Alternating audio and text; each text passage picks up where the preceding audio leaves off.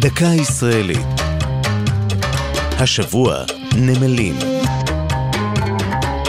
והפעם יפו. בתנ"ך הוא נזכר כנמל שדרכו ברח יונה הנביא לתרשיש, ועל פי המיתולוגיה היוונית נקשרה בו הנסיכה אנדרומדה היפה לסלע, על מנת לפייס את האל פוסדון.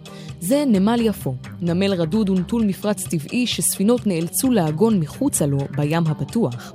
בכל זאת הפך נמל יפו לנקודת כניסה עיקרית לארץ ישראל במשך שנים רבות. לפני כארבעת אלפים שנה נבנתה יפו על צוק כורכר רם, החודר אל הים התיכון. לרגלי הצוק הוקם הנמל, אחד העתיקים בעולם. אלפי שנים חלפו עד שצבא נפוליאון שהתקדם צפונה, הרס את נמל יפו בסוף המאה ה-18, במהלך מלחמתו באימפריה העות'מאנית, עד שנעצר בנמל אחר, בעכו. אחרי שיקומו עברו בנמל יפו נוסעים רבים, בהם ראשוני הציונים שעלו ארצה בסוף המאה ה-19.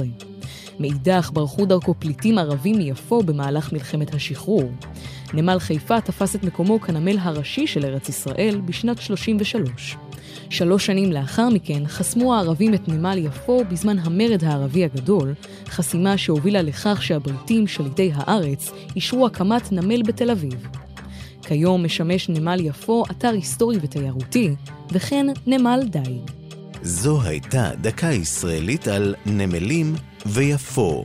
כתבה נוגה סמדר, ייעוץ הדוקטור דרור אסנת, הגישה עמלי חביב פרגון.